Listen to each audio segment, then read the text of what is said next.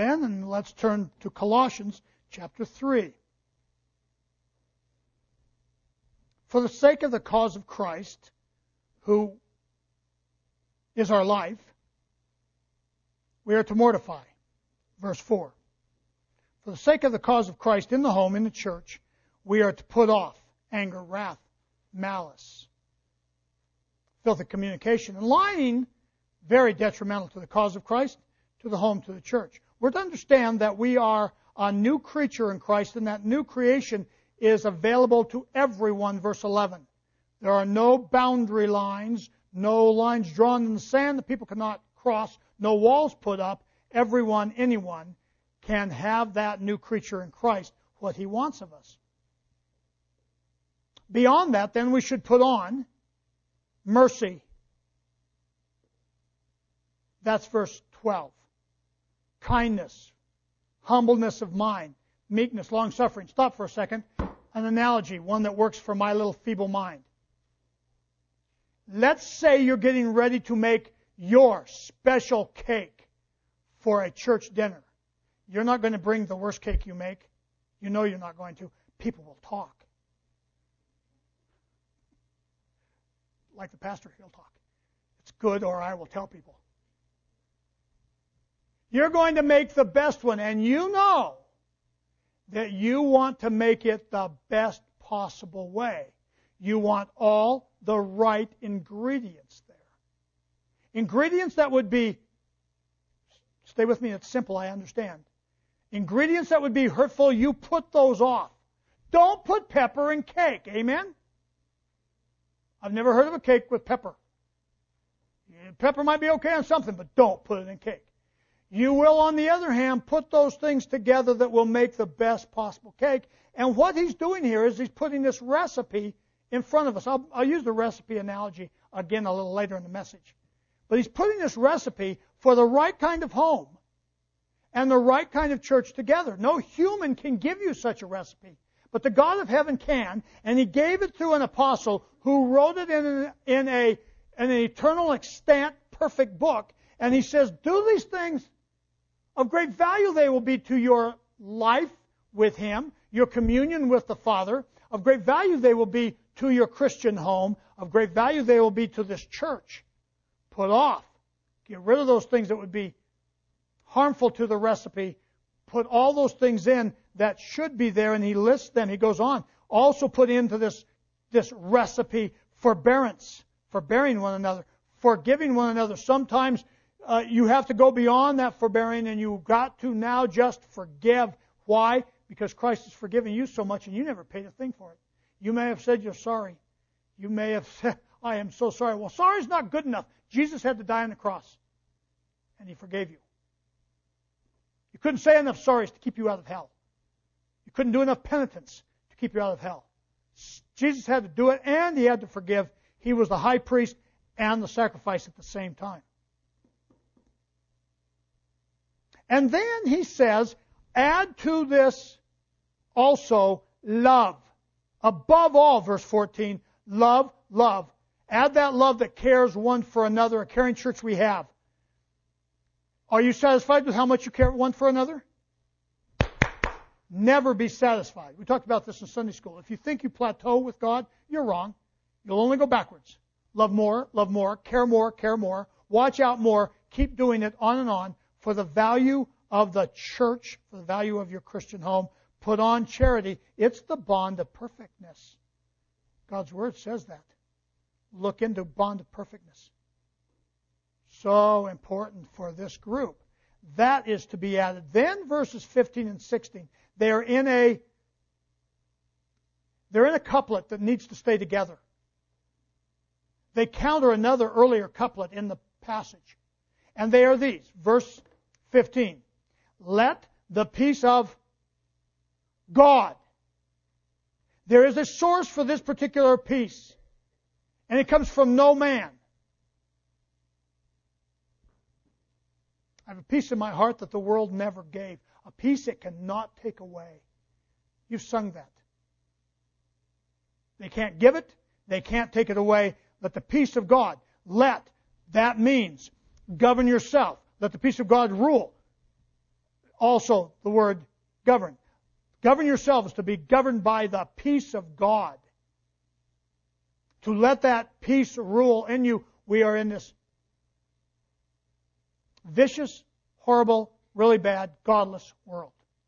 And as I said to my Sunday school class earlier, I told them that I'd use this illustration again.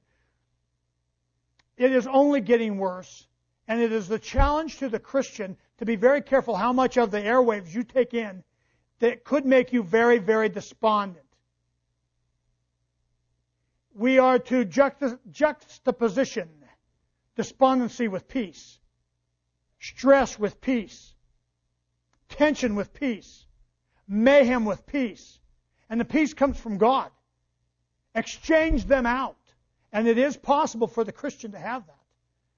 Couple that I was talking to way early this morning was saying that relatives of theirs, and maybe yours also, or friends of yours, listen to the talk show hosts that are just talking about how horrible, how awful things are. Well, I'm sorry, Rush, you don't need to tell me that. I can see it plainly for myself. And I don't need to hear it over and over and over and over and over and over. You listen to five minutes of Rush, you've got everything he's going to say for the next three hours. He's just going to say it in different ways. He's a master at saying the same thing one million times in a row. And he will really get you down. But God says, no, let the peace of God rule. It's to have control of us so that in the midst of a horrible, terrible, really bad condition of, of the world, we can be joyous and happy. We can sing, Why should my heart be sad or despondent? His eyes on the sparrow. He never lost track of me. His son died for me. Did not, he did not die for the sparrow. He also says about that peace, right in the middle of that verse, verse 15, look at it to which also ye are called in one body. You could put that in that recipe analogy. We've got to understand the admixture of this is missing something if it's missing peace. If someone in this room, in this body of believers, or someone in your Christian home is in constant turmoil over the state of life, is tossing and turning rather than letting the peace of God rule, you're going to upset the rest of us. You know that's the case. There are some people you don't like to be around because all they do is they talk bad. They talk down. They are so sad all the time. Wow, wow, wow, wow, wow, wow. You see them coming toward you and you go, I'm going over there. Because you know their wah will, will, it will take root in your heart. And next thing you know, you're not being wah. When in fact you ought to be joyful in the Lord because the peace of God is ruling, and yes, it is possible for that peace of God to rule. Your outline, we really didn't look too much at the uh, introductory last week. I want to speak to that again. There is no conjunctive word between verses 15 and 16, but they obviously parallel one another.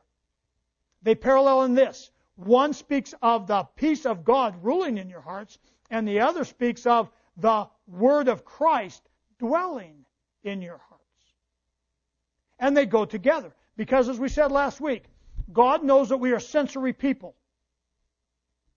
He didn't have to leave this for us. He could have spoken it all and said, okay, now you're on your own. That would be a deist mentality. I'm going to heaven and you just try to work it out. But no, he left us his word. What is the word? The word of Christ. So you can see how they go together. By the way, before the verse ends, the next verse, verse 16, he will give us a special way that the word can be applied. Look at verse 16. We talked about the peace. He then says, verse 16, let the word of Christ dwell in you. I want to stop for a moment because you won't find anything about this in your outline. Dwell there does not mean it lies dormant. Think about it. The Word of God is qu- quick. That's Old English for alive. It is blooming. It doesn't lie dormant. He doesn't want it lying. And again, the word let and in, and dwell are the same word in that verse.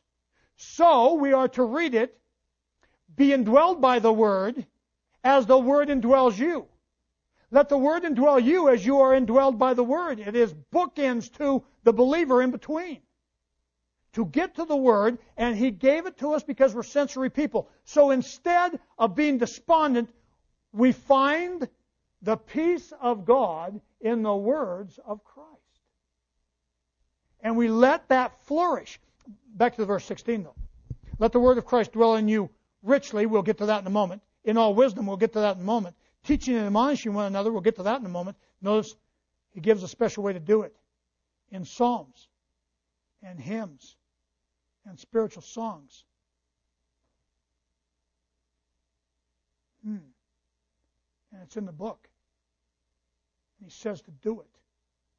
And it's part of the peace. Because we're auditory. What blessing can come by our hearing this?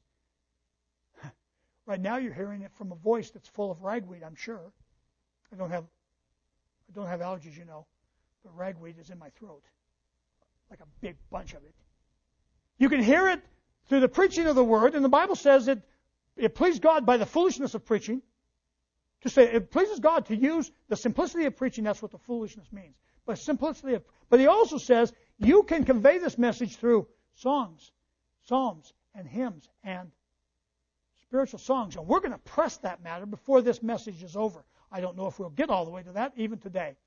So, back to the beginning of this verse. It does go. The peace of God coincides with the word of Christ. They go together to just make us vibrant, healthy, happy, joyous Christians that are pilgrims in this despondent world on our way to a glorious place of bliss called heaven, and we have no business being sad. Paul wrote Philippians, the joy book, while he was in prison.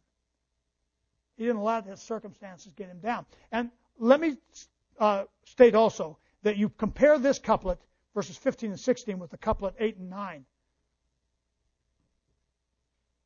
You used to walk in those wicked things. That couplet says, put off anger, wrath, malice. Stop lying to each other. Instead of that new couplet, let the peace of God rule in you and let the word of Christ dwell in you. So now, back to your outline. Last week we looked at these benefits. I hope you went home to think, oh, there are way more benefits for the indwelling word than just the four Pastor gave us. Well, of course there are. I gave you four. The message can only be so long. Ron's back there going, that Ron. Just kidding. Four points that I gave you are these. A thriving faith. The, the benefits of indwelling word, a thriving faith that's worthy of note. The believers in Macedonia, they studied the word so that their faith was just blossoming. It was just amazing. Paul went around, you should see those people. They just trust in God. And by the way, those are the same Macedonians that didn't have any money to send to the relief of the believers down in Judea, but they scrapped up something somehow. Because they knew if we give you the last thing we have to eat, God will take care of me. He feeds that little sparrow out there. And that was a faith worthy of speaking. And Paul said to the Thessalonians, you know what? Every place I go, I talk about your thriving faith. How did you get that thriving faith? That faith that just bubbles that just shows that you are dependent upon, well, you got it by the indwelling word. As we move through this chaotic world. The next one is that word, indwelling word. The benefit is that it will give us the knowledge of the Messiah, his life, his message, his ministry, his sacrifice, and his coming reign. All of that is a happy story. The crucifixion we think not happy. No, the crucifixion made it so I don't have to die forever. That's a happy, happy, happy story. And if it's indwelling in us, it really helps us along. The next one was a proper and effective prayer life. John 15, verse 7. As we get the word in us, we will learn how to pray rightly. And we won't be praying flippantly. We won't be praying tritely. We won't be saying just, Heavenly Father, thank you for this day, thank you for everything, give us. In Jesus' name, amen and think that that prayer got out of the building. We will want to go to our knees and we will want to talk to the Lord and we will talk rightly because of the indwelling word. And then the last point we gave you last week is a deterrent to sin And the verse we looked at, Psalm 119:11, Thy word, of, thy word, thy, thy, thy word, a benefit of the word, have I hid in my heart that I might not sin. You want something to keep you from doing that again? From feeling like, oh, I've got to throw myself in the mercy of the Lord again? Got to beg his pardon again? You want to do? Well, go to the Word. Let the Word of Christ dwell in you richly. Number two, back to our text. You're now in Roman numeral 2 in your notes. We've not touched on this yet.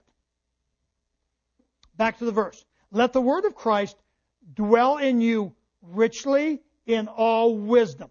That's the second point. And the point is the measure and manner of this indwelling word. First of all, it is to be richly. You've taken some time to look that up. Have you studied that? Well, there's not much to study, folks. Richly equals liberal, abundant. I love this word. I don't know where I got it the first time. Copious. It must mean a liberal or abundant because I hardly ever use it. A copious amount. In copious, in liberal, in abundant amounts, let the word of Christ take up occupancy. It can't take up occupancy unless you take it in. By listening to it over and over, I find trying to keep body and soul together as a Christian school teacher for a gob of years. I knew what I was doing. I was working in a Christian school where they couldn't pay me very much. So trying to feed my fat children and my wife who is not fat but eats a lot of food, I painted I painted and painted and painted. I'm keeping things I painted things. I painted everything in Longmont at least once. I painted his sign shop. Didn't I? Remember that? I painted and I painted. I got pretty proficient and I hated every moment of it. Way too tedious. I hate to paint. And Don't ask me to come paint your house. I'm not going to do it. I painted everything in Longmont. Well, it was so tedious and it was so mindless that I would just start a tape player. Yes, kids, a tape player with cassettes of cassettes. Ask your parents. Ask your grandparents. I would stick them in. They had God's Word on them, and I would listen and listen and listen and listen. I can't tell you how much good that did. I was a Bible teacher in a Christian school, and before I'd go on Monday, I would be painting somebody's place on Saturday, and I'd be listening to that, and I go, I can't wait till Monday morning Bible class to tell the kids what I just learned. And I had a degree in biblical studies. Hmm. It was taking root, it was taking occupancy, it was becoming copious, and we need to do the same. Now, think about this. Here, back to that analogy. I don't care if this is as far as we get. I'm watching the clock. Every one of you in your life has something that you've done over and over and over and over and over and over. And I've, as I was thinking about this, I was thinking, who am I going to pick on? I could pick on James. He's an engineer. Engineer is not easy. I'm not picking on you. I'm just using partial illustration. So don't leave. Where he had to, when he first started, he had to look at the book and do the job, and then look at the book, and then do the job, and then look at. Got it? He was letting it indwell him. But I decided I'm not picking on James or anybody else except Marlene. Because we were using the recipe thing. Okay? There was a day, way long time ago, when she got the recipe book out, put it right there, one cup, two teaspoons,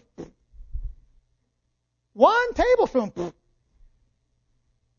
I get this all right? She was taking it in from the book. All of you have been there. And then it wasn't long before she would open the book and she'd glance and do and do and do and glance and do and do and do and glance and do. Hmm. And then she got to where she didn't open the book. You want to know how to make banana cream pie? Go to the person who is indwelled by how to make a banana cream pie without even looking in the book. She is so indwelled by it that she went from reading instructions and doing to doing without instructions. But then the next step, to being able, get this now, to being able to take the instruction and give it to somebody else, to go from the learnee to the teacher. Hmm. Because verse 16, that's where it's going a little bit. The word richly means copious. Get lots of it in you over and over and over and over. And it goes on. Back to your text again. Let the word of Christ dwell in you richly. And then it says, in all wisdom. Hmm. In all wisdom. Get it in, get it in, get it in. That phrase in all wisdom is, well, it can be found and explained very well in our Awana verse. 2 Timothy 2.15. Study to show. That word study is huge. It, it's not just go look at it a little bit. It means diligently draw it out. Get to your recipe book and go and go and go until you got it down. Study to show thyself approved unto God. Approved is a huge word there. And who is making the approval? It would be the God of the universe. And until he can approve, we're not done studying. But then he says, rightly dividing. That phrase, rightly dividing, literally means to make a decisive, direct, correct, straight cut, governed by a source of power. And in this case, the source of power is the Holy Spirit of God. Seeking the Holy Spirit to make that decisive, direct, correct, straight cut. To get it so that it is absolutely where it ought to be and very particular. One Bible scholar says implied in there is the Greek word anakarino, which is the same as an archaeologist would do as he sifts through the dirt and dust, pouring it onto a screen, letting the dust shake down, and then pulling out the beautiful, beautiful treasure that he found in that archaeological dig. It is an archaeological concept. To get rid of everything else, make that cut, get it right, and you have the Holy Spirit of God to help you with that. And why? So that you don't taint the instruction.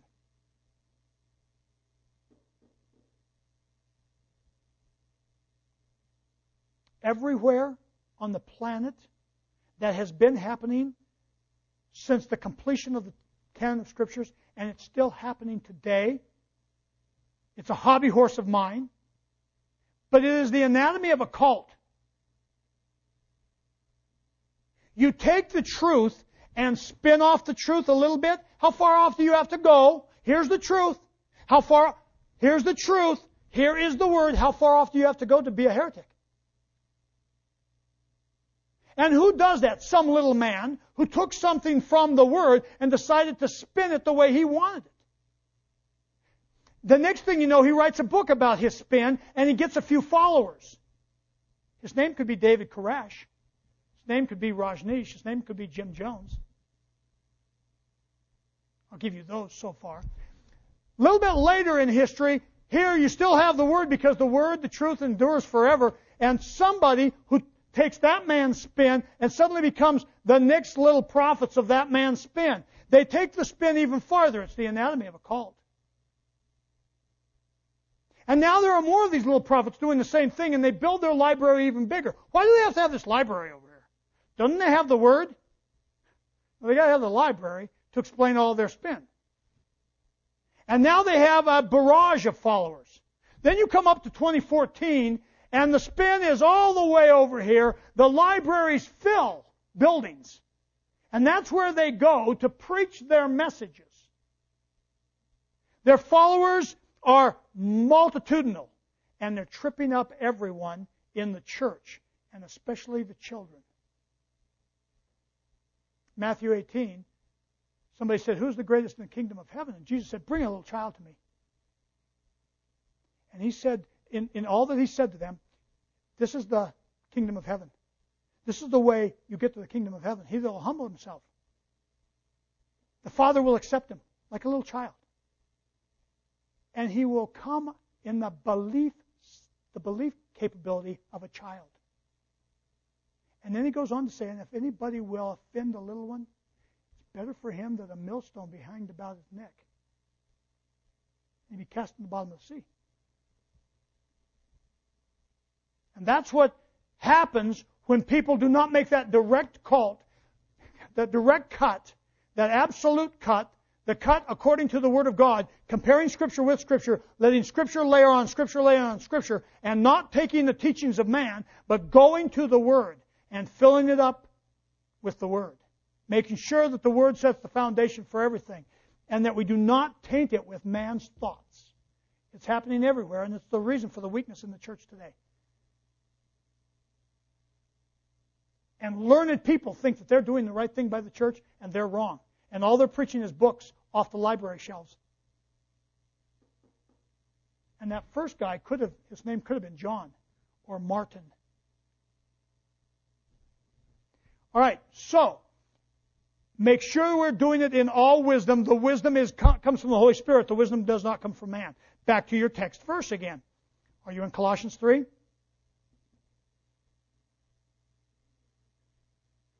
Let the word of Christ dwell in you richly in all wisdom.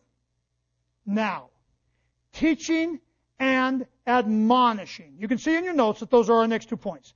Teaching and admonishing. Um, go to Exodus. We're talking then and now. It was true of Scripture then. It is true of Scripture today. It is true of Scripture Old Testament. It is true of Scripture New Testament. Exodus 24, verse 12.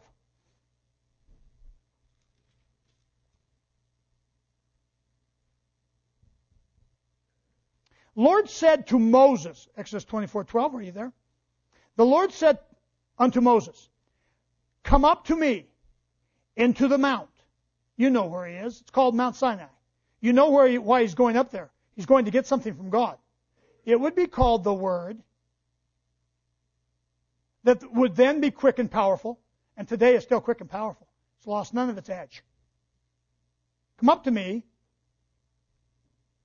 and be there, and I will give thee tables of stone and the law, a perfect law, a law that comes from God,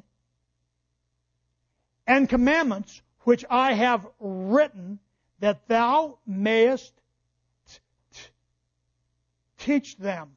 I want to stop for a moment and say this.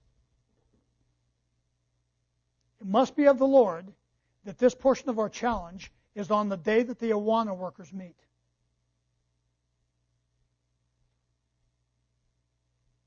You have no bigger opportunity as a church mass.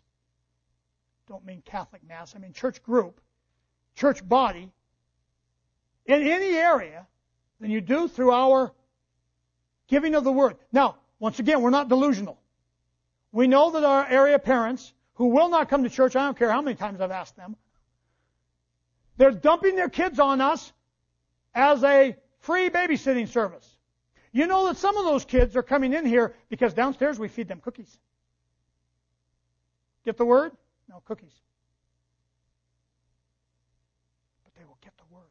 And some of them are coming here because their friends come and they were talking about over at the school. You go into Awana tonight, they don't dare say no. You will be an outcast you don't go to Awana over there on Wednesday night. So all of a sudden there they are, all 95 of them. And some of them are coming because you get to run around in that gymnasium and bonk off the walls and throw balls at each other. Whoo, that's why we're coming. Ask them specifically, are you coming to intake the word, word of God and have it dwell in you richly? What? But that will happen. The word of God will not return void. And the people prepared to do it are blessed of God for doing it. And God says we are to teach and admonish. Now, we are to teach and admonish in this group here. Boys and girls, brothers and sisters, you are to teach and admonish one another, siblings. You use the word with your brothers and sisters. I get an email from time to time from my brother in Germany. He always starts his email with scripture. My stupid little brother is teaching me the Bible? Well, he better. He's told to, and he's not stupid. Little doll, but He is teaching me the word. He's admonishing me with the word. And anybody else that reads his email. It's his responsibility. It's your responsibility. The person sitting next to you, your husband, your wife, is to be admonished by you through the word. When we come together in this group, when you meet together, when the board meets together, when your Sunday school class meets, get in the habit. When you invite a family to go eat with you someplace, get in the habit of admonish, admonishing one another with the word. But it won't come out of you if it's not in there. It will not be a natural thing for it just to exude if we haven't taken it on richly, letting it take up occupancy with us. Moses was told, you take this and teach it. Now, your other scripture there is Matthew 28, the Great Commission. And you know what it says there. Go into all the world and teach all nations. That word is different than the next word teach. That word is to make a proclamation of the truth. The next word is to, in an ongoing systematic way, teaching them to observe what? All things whatsoever I have commanded you. Jesus was saying to us disciples, I'm going away, second teach. You get those people and you teach them and teach them and you do it systematically and you don't let up. Don't let up. Don't let I'm getting tired. Get overtired. Jesus hasn't come back yet. Jesus said, You do this till I come back. I'm going up in clouds. Then those men stood there in white apparel and said, You men of Galilee, you men of Akron, get going. The same Christ will so come in like manner as ye have seen him go. In the meantime, he just told you to go. Gave you a commandment, Great Commission. You go and take the word. And you teach it and you teach it and you teach it. And when people of our community will readily and of their own accord, voluntarily, we don't go out and drag them in. They'll readily, voluntarily put their children under our tutelage. Then we are to teach and admonish one another. Teaching them to observe all things. Do you understand what Awana is? It's a half an hour of counsel time where somebody is asked to please come and impart the word to the children. Then it's a half an hour of memory time and singing the scriptures. And then it's a half an hour go out and play some games and bonk off each other and hope they don't get hurt. That's what it is. So really, as far as the the opportunity to teach and admonish, we have one hour a week with many, many of those children. And it's not enough. Just in case you thought that Awana is enough time under the Word. It absolutely is not. You spend time in God's Word yourself so that you are richly accrued, so that you are ready with all wisdom. You spend time as a family under God's Word. You spend time listening to God's Word, and then you get to church where you can be taught that by the Sunday school teacher who comes prepared with the Word, prepared with the Word, to use up the time teaching and admonishing. And then you better hope the pastor is ready with the Word. Very important to us. You have some subpoints there, and a blank for at least one of them. This teaching, teaching will show the sense of value we place on the Word. The sense of value we place on the Word. There are people who say that they're of Christ, they're born of Christ, who never want to talk the Word. They don't have it in them. They didn't read it that day. They don't go to church. Oh, I'm going to heaven. Well, let's talk about heaven. What does the Bible say about heaven? Well, how do you get there? Uh, Jesus died on the cross. Any more to that? Can you tell me justification? Sanctification? Can you tell me propitiation? Can you tell me imputation of righteousness? Can you tell me any of that? And they're going, clueless. Don't know. Why? Because they haven't gotten to the Word. So they have, they show you that the Word to them is valueless. It's not a valuable thing to them. When it becomes a natural for you to talk from God's Word and to be able to say, the Word of God says this. Do you understand that the first tenet of the New Testament church, I don't see it up here, New Testament church is that the Bible is our only rule of faith and practice. Did you play a football game this week? Do you have a playbook? Not your only rule of faith and practice. In fact, you've forgotten some of it already. That's why the coach had to yell at you last night. Wrong hole, ding-a-ling! I use clown a lot. Clown! I also called him filberts. One day a guy on the sideline, Coach, what's a filbert? It's a little nut, and that's what he is out there. Filberts! Okay? Your playbook is not your only rule of faith and practice. Here's the playbook for eternity. Study it, know it, have it in our hearts. It shows that we have a sense of value. And secondly, number two, it tests the sincerity of our commitment to the Word. Are we really sincere? Do we want this Word in us? Will we expect those that instruct us from the Word to bring the Word? We've all sat in a place at one time or another where the guy standing up here went off droning into Never Never Land. And you went home, I went home, we were going, what was that all about? What was he saying? Might have been a good brother in the Lord, might love him in the Lord, but went nowhere with the message because he wouldn't bathe it in the Word. Expect that. Expect that of yourself. Very, very important. The other word is admonish. You are um, 2 Corinthians. Please go there. 2 Corinthians. We're to teach and admonish. 2 Corinthians 1, and this is just an example form.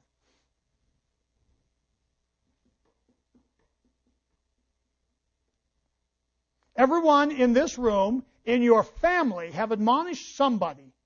You might have done it this morning.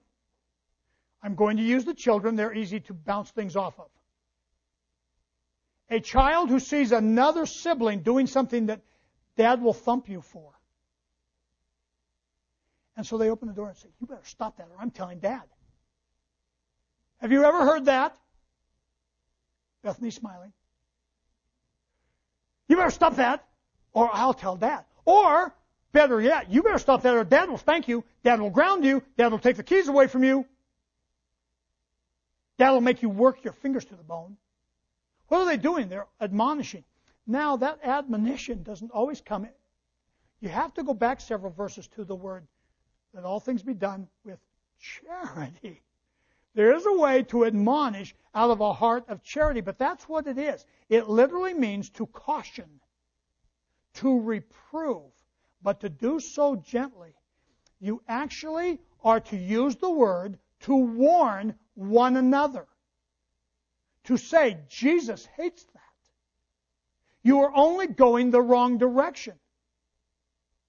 Once again, be careful. If you're going to send it an email, you've got to be very careful and very wordy. It is so much better to look them in the eyes so they can hear a tone of voice, so that you can encourage them uh, toward the right, encourage them away from the wrong, and do it in a loving manner with a loving tone, but to do it gently. But we are to do it. It's something that Christians, all of us shy away, well, most of us shy away from. Some people like confrontation. I think that's probably 10% of the population. And 90% of us don't want to confront somebody because it, it might become tick for tack and toe to toe, and it might become, uh, uh, well, I might lose a friend. Well, in the church, we are family. And God is telling us to admonish one another. Literally, to caution, to reprove. The chastisement is up to God. Reproof is a, a word, a worded rebuke. You've got to stop that. Galatians 6, verse 1. If a man be overtaken, talking about a brother, if a man be overtaken in a fault, ye which are spiritual, ye which have the Spirit of God guiding you, not that you're perfect, you which have the Spirit of God guiding you, rebuke such an one in a spirit of meekness, considering thyself. You're still a pot of clay, and you might do the same thing. You can do it in such a way as to help them along and not make yourself look like you are an untouchable and above them. But we are responsible to do this. And Paul does this uh, um, in 2 Corinthians. He had rebuked them in a previous letter. Look at 2 Corinthians 1, verse 20. For all the promises of God in him are yea and amen. Unto the glory of God by us. God must get the glory. Now he which establish, establisheth us with you in Christ, and hath anointed us in God, who hath also sealed us, put the stamp, the Holy Spirit stamp on us, and given us the earnest of the Spirit. He made the down payment, that's what earnest means, in our hearts. Moreover, I call God for a record upon my soul, that to spare you I came not yet unto Corinth. Not for that we have dominion over your faith, but as helpers for your joy. For by faith ye stand, verse 1 of the next chapter. But I determined this with myself, that I would not come to you again in heaviness. My next time to admonish you will be kindly. For if I make you sorry, who is he then that maketh me glad, but the one that I made sorry? You go on verses um, 3 and 4, and you can see what he's talking. He is saying that I needed to admonish you. I want you to know that I'm doing it in such a way as to not make you just grieve over the, the condition of your church. I want you to be comforted. I want you to be happy. And my admonition is not to tear you down, but to help you up because there will come a day when I need to be made happy, and I'll be calling on you to do that. It's a two way street, and the Apostle Paul is speaking to that here. Is saying that we admonish one another and we lift each other back up. It's kind of like two guys on the same football team hitting each other to make each other better. And getting that guy back up after you've made that block or made that tackle and help them out. By letting up, you don't make them better. By giving them everything you got, you can make them better. But there's also a right spirit of teamwork in doing so. Very, very important. Now back to your um, text verse. If you have a, have more thoughts on that, I'd be glad to hear you.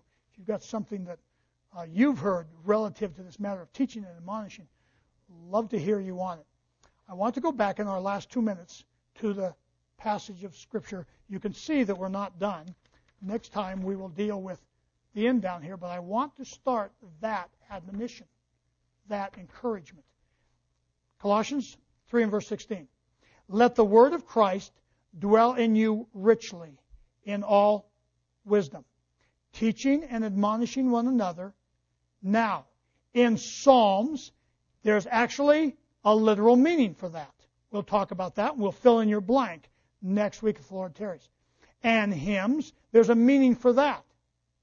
And spiritual songs, singing with what? Grace in your heart. Did you notice that there's nothing sensual about this? There is something sensory. That is, this is an audible way of taking in, but it's not sensual. And that's the direction the church has gone. They've decided that they are going to have Christian rock. I've never heard a worse oxymoron in my life. This of the devil and this of God, they don't go together. What, what concord hath Christ with Belial? The answer is none. You don't try to mix the things of God, which should minister grace and touch our heart, our inner being, with something that is sensual. We're talking the difference between sensory and sensual. You've got to be very, very careful. He is talking music here.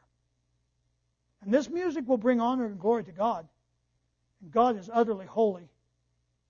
And He doesn't need some wicked man creating the musicality around the, the doctrines of the Word. That's all I'll say on that. Once again, psalms, hymns, spiritual songs, singing with grace in your hearts to the Lord. There's meaning to each of those, but I just want to stop or end with this. Here is the biblical reasoning all the way to this last point, and then we'll stop. God is the Word, the Word is God. The Word was made flesh and dwelt among us. All Scripture is given by inspiration of God. The Scripture is the Word. The Scripture, then, being given through teaching and admonishing, perfects the believer. All Scripture is given by inspiration, is profitable for doctrine, for reproof, and so on. Why? That the people of God, the man of God, the woman of God, the children of God, the young people of God should be perfect, thoroughly, completely furnished unto all good works. That is what Awana is doing. That's what Sunday school is doing. Okay? So, the Word is God. The Word comes to us in Christ, the Word of Christ. He came to earth for us. It is meant for our improvement, our edification, and therefore the users of the Word better have the Word richly indwelling them. They better bone up on the Word, and so you will expect the pastor to be ready with the Word as best he can. Now, pastors differ in intellect, and they also differ in ability to put it out there. But you will and must expect that the Word sets the foundation of what the pastor teaches. And the same thing is true of the Sunday school teacher. Expect, Sunday school teacher, yourself to get into the Word and have yourself thoroughly ready with the Word. I've experienced some of our Sunday school teachers in this place ex- expounding the Word. They do a very nice job. Don't let up, don't let down, make sure you're doing that. Also, those of you that impart the word to Awana children, many of those kids are so unversed in the word, you're going to have to start at scratch. In the beginning, God created. You're going to have to say, For God so loved the world, put your name there, little boy, little girl. But make sure you're versed in the love of God and in what eternal life really means for them. Make sure that you're ready with that word. Sunday school teacher, pastor. But hold it. He says, Teach it also in psalms and hymns and spiritual songs. Just as a tease to you for next week. God will expect the music of the church to be well readied.